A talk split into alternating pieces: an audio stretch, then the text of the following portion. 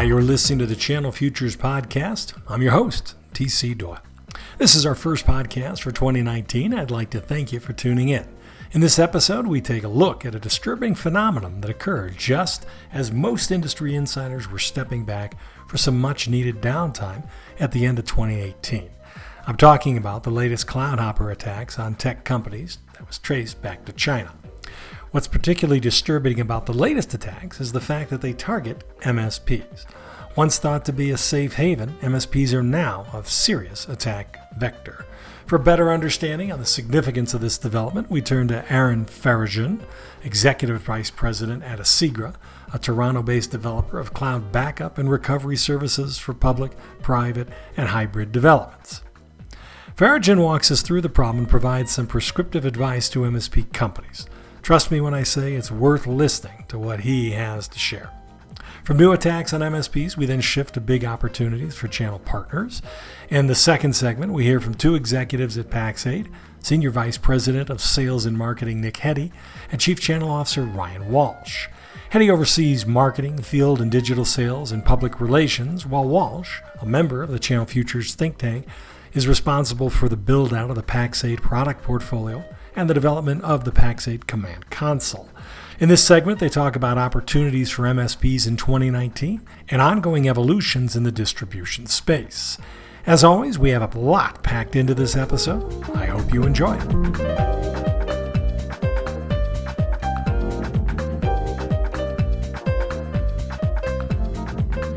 On the line with us is Eran Farajun. He's the Executive Vice President at Asigra.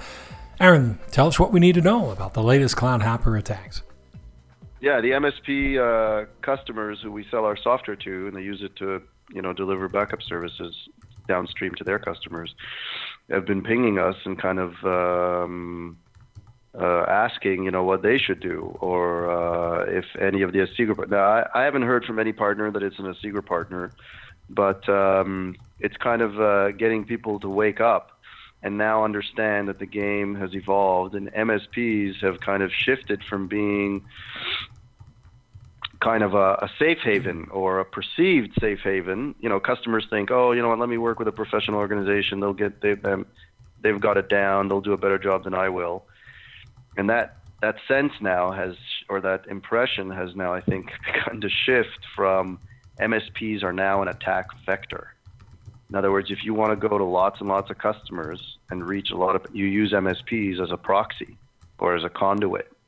So if you can hack the MSP, so it's gotten in the dialogue that we're having all day today with our MSPs and then you know uh, on the phone, my voice so hoarse, um, is you guys need to make sure your processes are in place and your customers are going to be coming to you and saying, what are your processes? Because my presumption as a customer was you guys have your stuff together. And um, it feels like the MSP game is now, you know, moving from being a technology play where let me go work with an MSP because they're going to have the best technology and the best people always better than mine because yep. managing backups or managing whatever else. You know, that was the premise of engaging with an MSP. They're going to do it better than I will as a customer. Is now um, like a technology play is now shifting to being a process play. What what are the what MSPs have the right processes in place to ensure that they and their customers don't get like in this case hacked. You know, um, I love what you're saying because I think you're spot on, and you know it as well as I do, or not a million times better. You're seeing it, you're feeling it, you're hearing from it first. But this has been kind of a slow roll. We've heard about this for the last 18 months. But do you think would you characterize this latest hack from this team of uh, Chinese hackers? This is the real shot across the bow. This is the wake up call. Yeah. yeah. This is the catalyst because because they're reading it and they're seeing it and, and, and they're reacting it to it with us. So it just we can sense, we can see just from their behavior and reactions that this is the catalyst.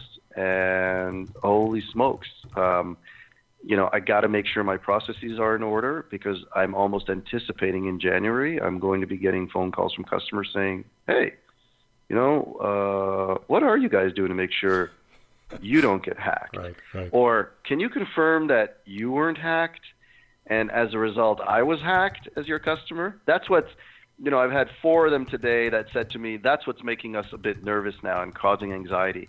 That our customers are now going to ask us to confirm, uh, you know, that we weren't. And the fact that they're asking us that is a manifestation of their, you know, kind of doubt uh, and just kind of I want to get confirmation. And even if they weren't, they now need to speak up on what their process is to make sure right, they're not right. going to show that documentation, show that uh, you know. Yeah. And you and I, you know these guys as well as I do. Look, a lot of them are fantastic uh, business people and they're hardworking men and women, but masters of best practices down to the nth degree. We we know they've got Mm-hmm. techs on their benches that are clicking on things they shouldn't be and googling things. Oh and- yeah. So talk a little bit about that. Where where would you say we are in the best practices, and then you know give a shout out to your own company, and where can you guys not just provide the technology, but obviously the best practices, the thought leadership, and help them out.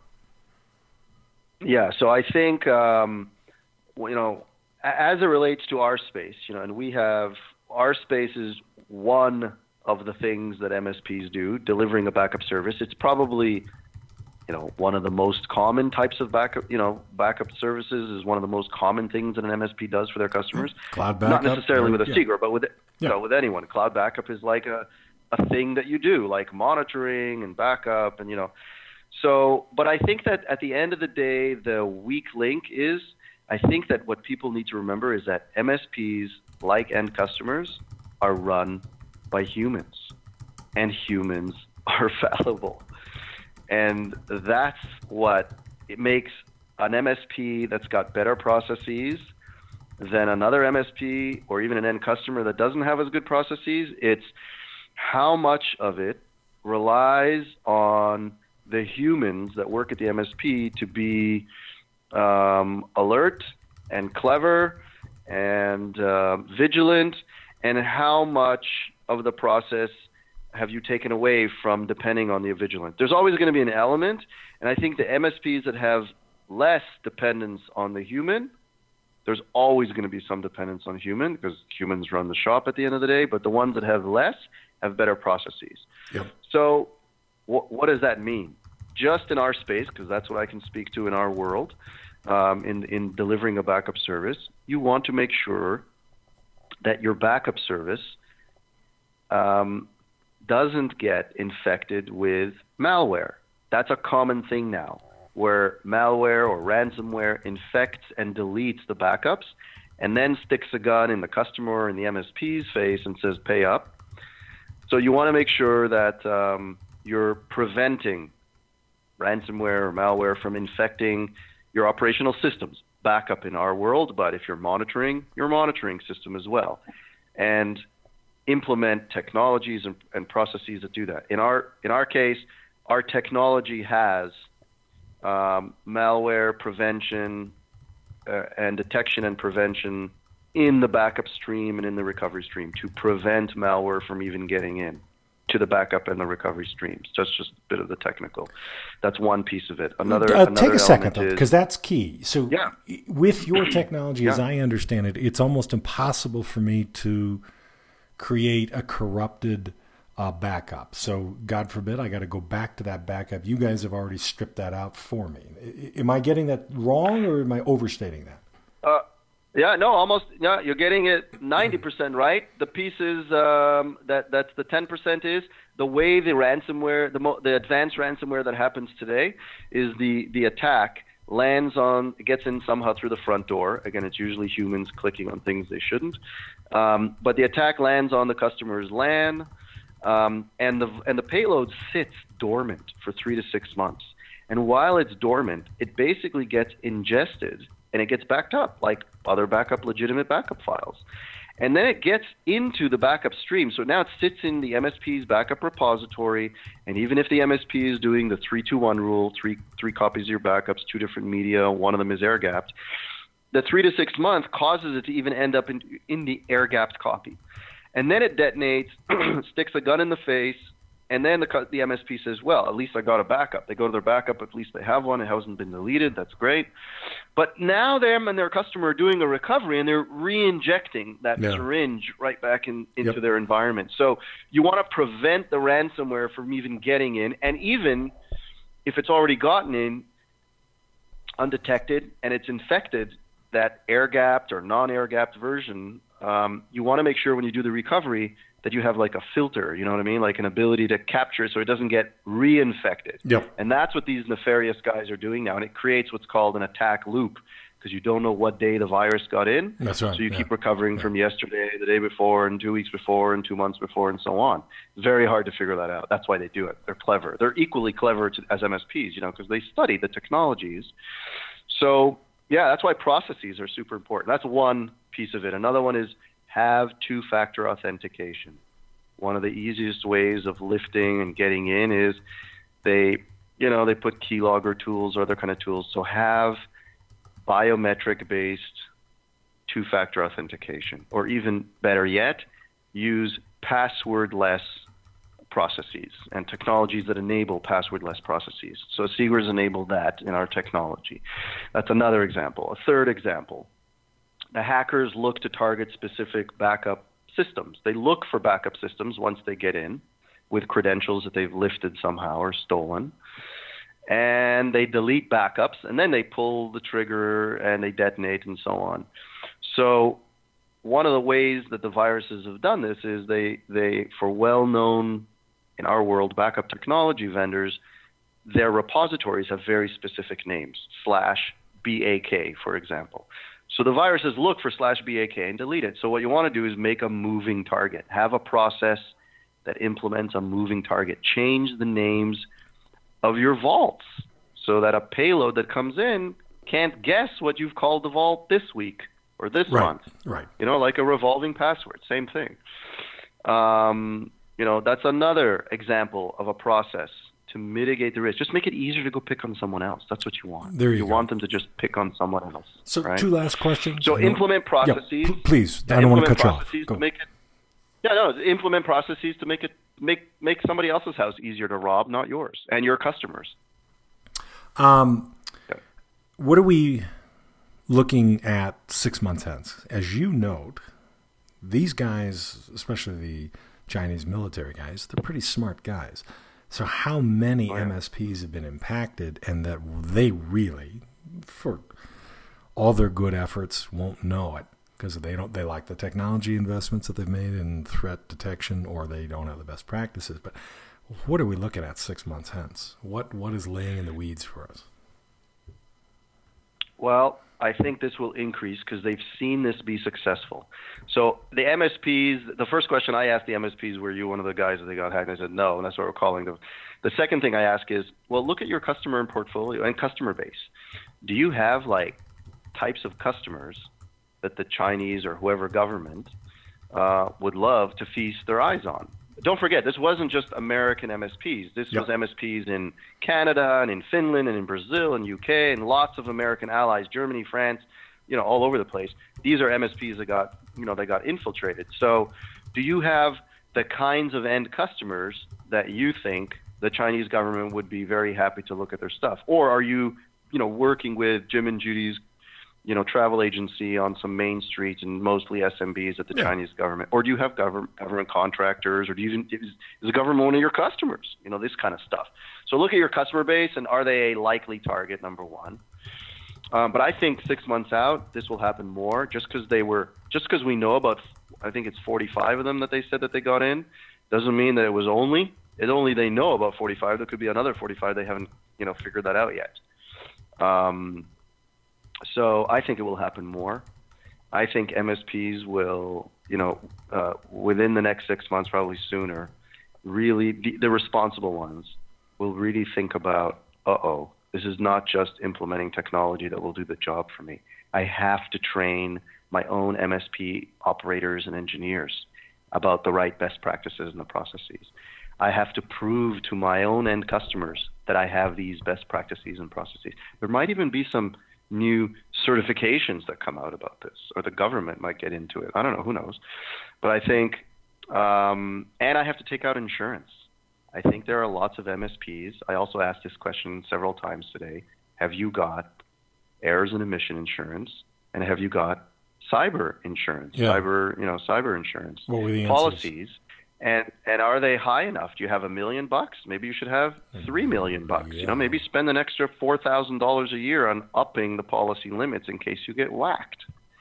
So these are kind of things that are top of mind all day since this news broke um, that we're talking about today. When you asked those, yeah, when you asked those questions, what were the responses you were getting back from the partners? So you know, I think two of them told me no, we don't have that. We thought because we have firewalls and we have astute security guys on our team, we didn't get insurance. I said no.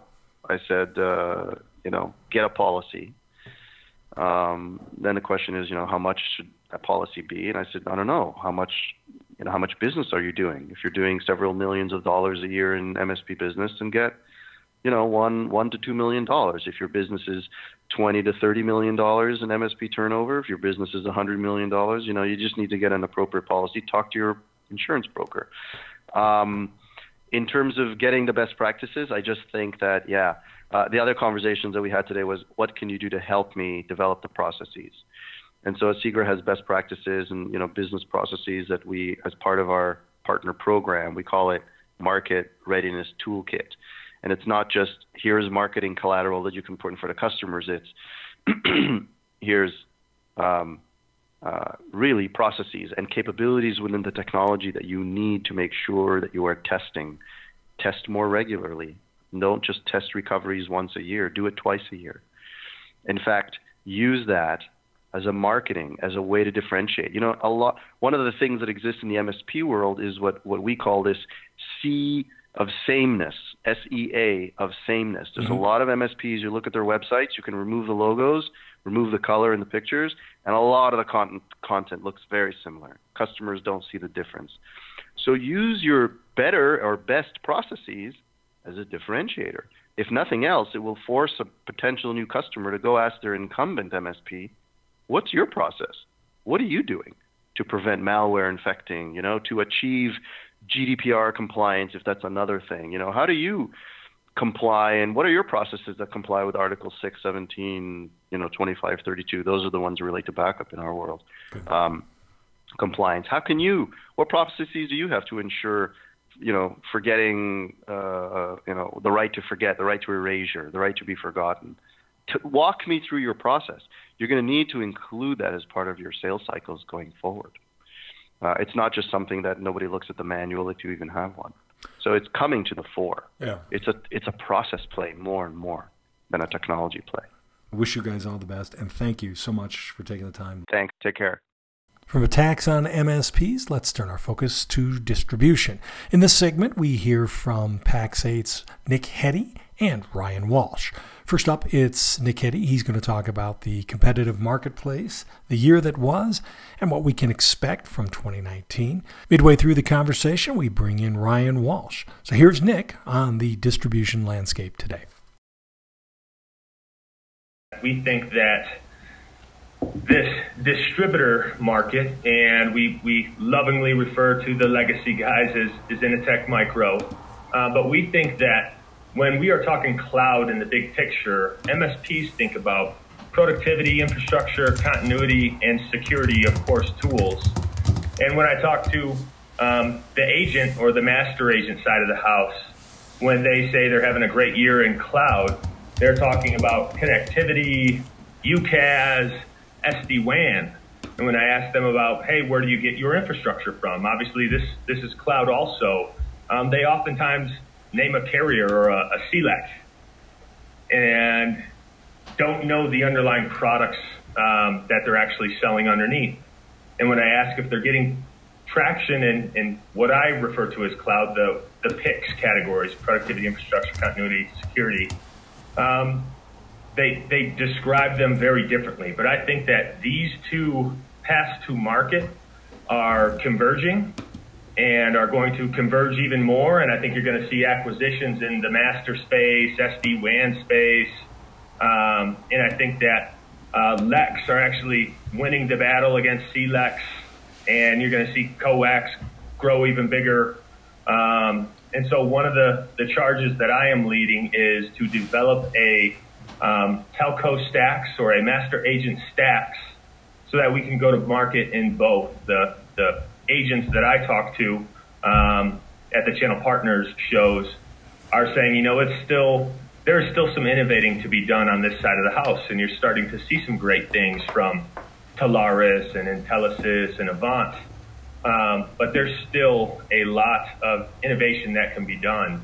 And so I'm really going to dive into that in 2019 and see if we can't also go to market as the pure cloud distributor and enable the agent side of the house to sell Microsoft is a, a great example. Huh, that's interesting. Uh, you, you, mentioned a couple of those companies. Talk a little bit about the competitive landscape and how do you guys differentiate yourself? You've teased on it a little bit, but drill down a little bit deeper for me. Other cloud, I, I hate to call them cloud distributors, oftentimes it is a company that maybe had their own hosted exchange offering and is now acquiring and bundling in continuity and security services. And they are also calling themselves uh, cloud distributors. And so when it comes to legacy, I think the, the key differentiation there is is billing capabilities that is integrated into the tools that MSPs use. And so all the PSA platforms that are out there, and you're seeing new and emerging ones who don't have to deal with um, their legacy business and having to evolve their platform to um, handle the distribution of hardware as well as cloud services. As those things are, are two very, very different business models. Right. And so the fact that we are unburdened by that legacy allows us to innovate at a pace much faster than our competition. So I feel like we are able to, to maintain our competitive advantage in that legacy space because we don't have to worry about well, can this platform also handle anniversary billing um, in addition to consumption, monthly, annual, multi-year? Uh, so it, it, it gives us an advantage there. I think when I talk about what people are calling cloud distributors, um, I think there's power in the brands that Pax8 represents. And so when you say a Microsoft or a Webroot or a Datto, um, I think when talking to MSPs that those are all powerful brands in that space, and they don't necessarily want one provider to go in and call all of those things their company's name plus backup. Um, and so I think that we can continue to win in that space with the power of those brands and not having to worry about um, the maintenance of those products and the updates and the patches. We can focus on the distribution of powerful brands. And then marketplaces, I think their go-to-market strategy is we will put things in this marketplace. We will allow you to come and get them.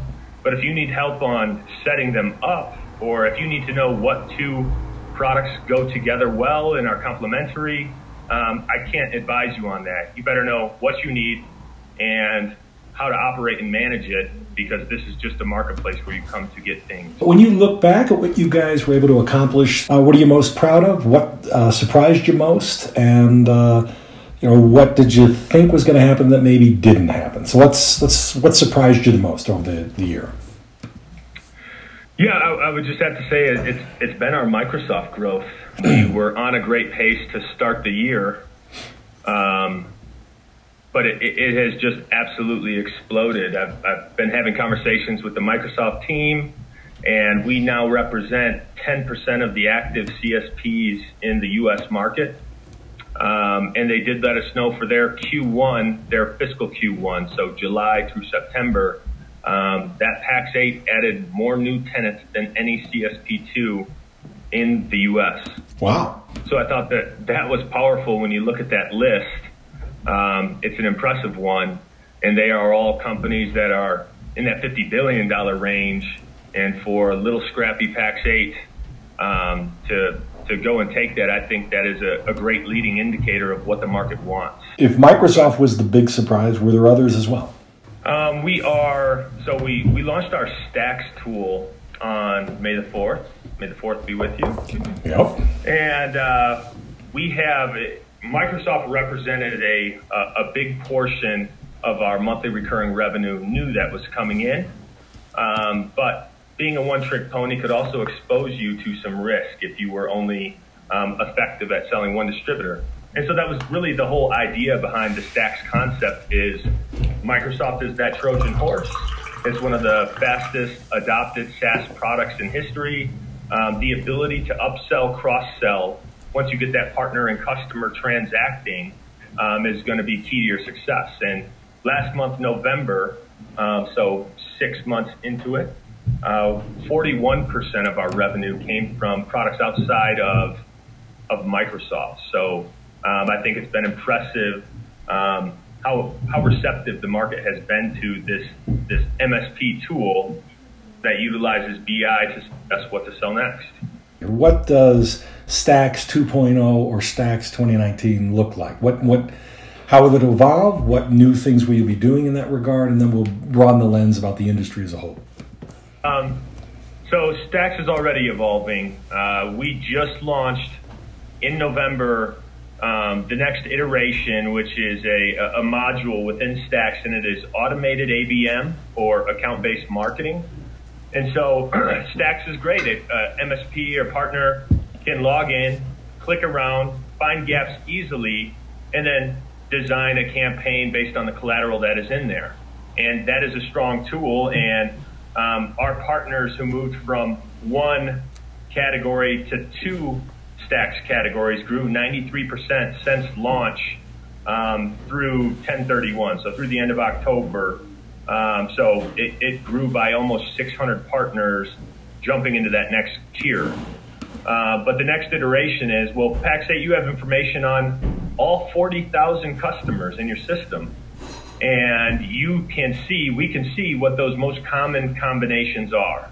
And so now we are designing um, Autopilot is using BI to design, hey, here's the most common combinations. What should they buy next? And it is bringing forward those customers. So instead of saying, hey, partner, you should really check out Microsoft 365 Business, we're saying, hey, partner, look below. Here are your customers who are greater than 25 seats, less than 300 seats, and are consuming a combination of ATP, DLP, which have just been rolled in, here is how you can save $2 per user and upgrade to the next package. And by the way, if you click this link, you can also participate and get your piece of the pie, the partner incentive engine from Microsoft. Um, and so that type of value, that type of automation, um, and, and, we're just going to continue to build on it into the next year where we, we have two live autopilots now um, one that is doing dark web scans and bringing forward your customers that have been breached on the dark web. The other is a Microsoft play showing you that upsell cross sell motion. Um, but we envision autopilot being able to have 10, 15 different campaigns where we work closely with our vendors to build and articulate the value based on what this customer is buying, they should get this next and bring those forward. So instead of an MSP or whoever within the sales organization trying to do that analysis on their own, we are bringing forward those um, what should be an easier sales play to the partner. And the feedback has been incredible from the partner saying, wow, I would have had to click around in here for a while in order to get this. And because we have a tight feedback loop with our partner community, they are, like they always say, this is great. I love it. But if it could only do this, right, right, right, right. And because because we have two dev releases every single week, um, we're able to often turn around some of those projects in two weeks or less. Uh, I'm going to ask Nick first, and then uh, uh, uh Mr. Walsh, please weigh in. Um, trends for 2019. Let's take the small one. Let's take the the industry that we all work in, the channel. Let's get a channel trend that you think is going to be a breakout trend, and then we'll go industry wide. yeah, I think that the massive shift to the cloud that everyone is is starting to see, and leading indicators are suggesting it's it's going to gain even more steam. Yeah. Combined with the managed services shift, I think MarketsandMarkets said that there's a 9.3 CAGR on 180 billion, and by 2023 it's going to be 282 billion. I think that's I think that's really low. I, I think that it could triple that. And I think the focus on security that is out in the marketplace today, the ability to upsell, cross sell onto Microsoft, um, we're betting big on it because we think that that's going to um, to to be the big play. The ability to easily layer security on top of the Microsoft. Microsoft is a source for a lot of great um, threat intelligence feeds, and your ability to use that data um, is going to help you to expand. I think the days when we think about continuity, the days of selling an appliance um, are, are going to be falling to the wayside, and I think people are going to start using um, infrastructure players like Azure, Amazon. Amazon is the clear leader in infrastructure as far as um, hosted apps, but Azure is, is closing that gap quickly because they own the email component of, of almost all of the business to business clients in the marketplace. Right. And so I think while the growth is impressive, I think it is going to be triple what analysts are saying. All right, so Ryan, back to you. Your thought for the big breakout I would trend? say, whether it's a breakout, I see the niche shift pressure growing exponentially with all the attention that MSPs are getting. Um, I'm the the dialogue it shows right now is is different, and I think it's happening at a faster pace than. And I'm actually pleased to hear it because uh, competing in a generic sense, you, if you look at all the movement in our industry, it just doesn't allow somebody who's got a generic value prop to win. And I'm seeing that pressure grow, and I'm seeing the winners clearly taking advantage of that. And I anticipate a lot more of that in 2019, especially in light of all the M&A activity that's happening. It's going to be harder and harder to compete if you don't own that specialty um, than it's ever been. And I think that's a good thing. Very cool. Okay, so last question for you then. We'll uh, Ryan you've got the floor. We'll start with you, and then we'll wrap up with Nick. Bigger, broader macro trend for 2019. Is this the year that there's a major security breach, a la Citibank or something like that? Is it going to be AI finally takes root?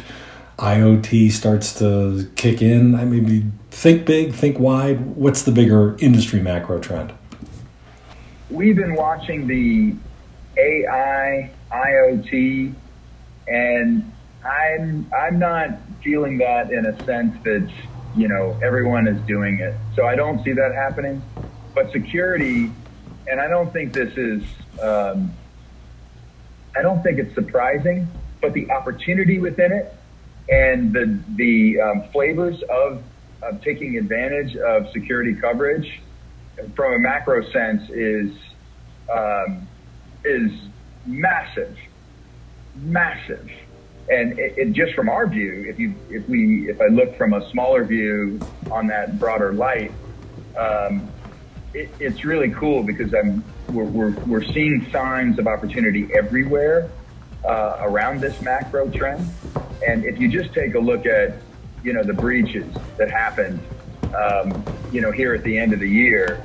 I, I mean, I'm really getting a sense that there's a numbness to, oh yeah, here's another one. That is going to be felt. And that's going to be felt in our industry and broader. And if you're not uh, looking at new ways to protect yourself and your customers, um, that trend is going to, that, that's going to take some people out when it hasn't before. And, and so I see that security trend is the one that's um, affecting the industry in, in ways that kind of like I described the data scientist role. It's like we don't even know, but the ones who are going to win are going to take the extra step to uh, to provide coverage for that that broader threat, and it is absolutely not slowing down. You could take us to a close, uh, Nick. Ahead. What are your thoughts? Yeah, go ahead, Nick as, as quickly as I can. I think that this is going to be the year you're seeing Microsoft dump tons of money into AI, BI, blockchain, IoT. I am hoping that this is the year that MSPs can start to um, actually generate revenue off of all these buzzwords that we've been hearing for five years that was Nick Heddy and Ryan Walsh of PAX 8. Well, we've come to the end of this edition of the Channel Futures podcast. Hey, if you'd like to be a guest on an upcoming episode or you've got a comment, drop me a line at thomas.doyle at informa.com. For more episodes, you can subscribe to us on iTunes or check us out on SoundCloud. I'm your host, TC Doyle. As always, thanks for tuning in.